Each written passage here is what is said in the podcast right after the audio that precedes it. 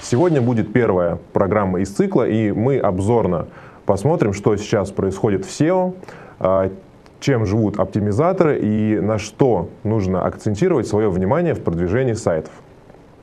Итак, а, почему мы будем говорить о SEO? О SEO мы будем говорить а, потому, что SEO занимает достаточно важную роль в интернет-маркетинге в целом.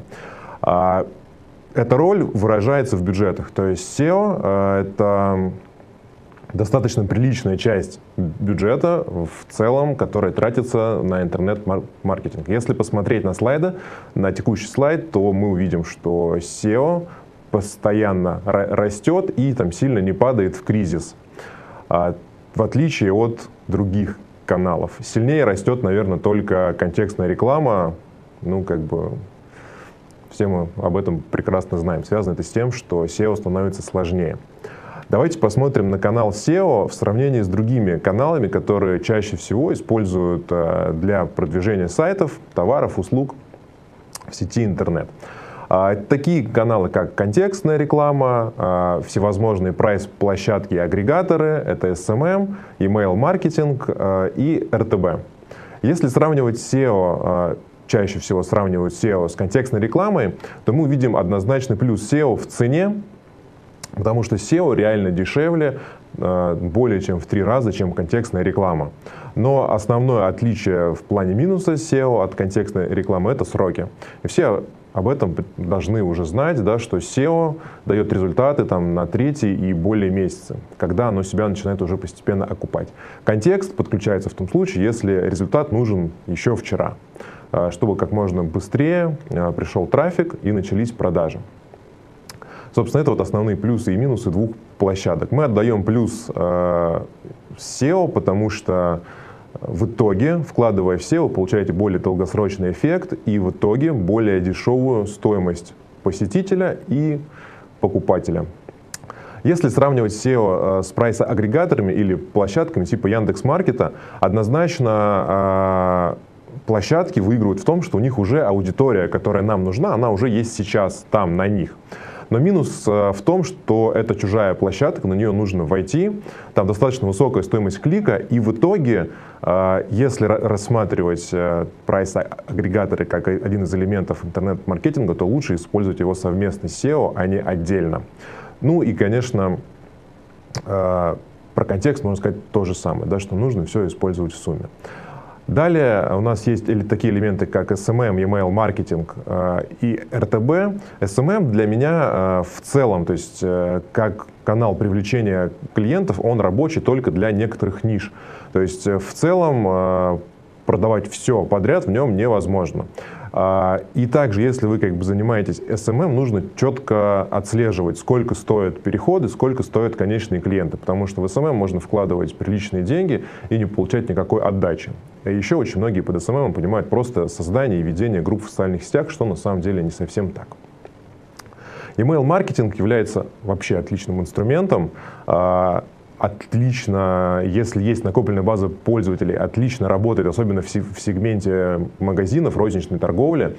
А, но минус один, то есть эта база должна быть накоплена, и она должна быть живая. То есть если вы просто так сделаете рассылку по пользователям, которым никогда не рассылали, для них это будет сюрпризом и вызовет скорее больше негатив. РТБ, а, к плюсам РТБ можно отнести там, так, примерно такие же плюсы, как в контексте, то есть это сегментация, это сроки, то есть быстрый запуск, и, на, и настройка привлечения аудитории по интересам. Однако тоже цена достаточно высокая и гораздо выше SEO. То есть если сравнивать SEO с другими каналами привлечения клиентов, мы получаем а, один большой минус — это срок, и необходимость экспертизы, то есть можно не дождаться сроков вывода проекта в топ. А, но имеем огромные плюсы. Это стоимость, которая в итоге получается гораздо ниже, чем другие каналы и все-таки мы получаем точную сегментацию, то есть мы привлекаем тех пользователей, которые набирают запросы, связанные с нашими товарами, услугами, сайтами и так далее. Разобрались в неком месте SEO а, в современном интернет-маркетинге. Давайте разберемся, в чем конкретная сложность. Да, то есть если раньше SEO э, все было как-то все быстрее. То есть результат достигался за несколько недель, но это было достаточно давно, Сейчас мы получаем результаты через там, несколько месяцев, а то и там, полгода.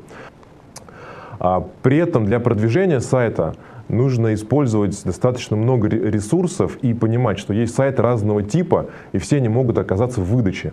Тоже э, очень интересная картинка с помощи веб-мастеров э, в хелпе веб-мастеров Яндекса, а, где они показывают, что для продвижения разных типов сайтов могут вообще использоваться разные факторы ранжирования, и выдачи, в принципе, могут быть сайты разного типа, причем для каждого сайта сыграли какие-то свои факторы. То есть э, можно сделать вывод, что э, SEO сложно, и оно не то, что индивидуально для каждого сайта, но подходы от, в зависимости от типа сайта должны меняться. И SEO э, за последние годы, ну, уже достаточно давно, оно пришло к тому, что нельзя просто взять, напихать кучу ключевых слов в заголовки, в тексты, в ссылки э, и выйти в топ. К сожалению, это приводит к некой псевдооптимизации, и сайты терпят неудачу. Мы пришли к тому, и поисковые системы нас к этому вели, э, чтобы мы улучшали свои сайты, чтобы мы делали сайты лучше, и из исходной болванки мы сделали действительно хороший сайт. Если даже нет бюджета, то все равно одним из критериев успеха это улучшение э, сайта для пользователей, чтобы пользователи находили ту информацию на сайте, которую они ищут, и чтобы они могли решить ту проблему, с которой они попали на сайт. Если это проблема купить что-то, значит они должны найти это на сайте, выбрать и купить. И проблем у них возникнуть не должно. А, и поисковые системы нас к этому приучают, как Яндекс, так и Google. При всем при этом мы наблюдаем в последнее время такое как бы ужесточение алгоритмов, как в Гугле, так и в Яндексе. В Гугле это новые алгоритмы типа Mobile Гидона, обновление старых антиспам алгоритмов, там, панды ну, и так далее.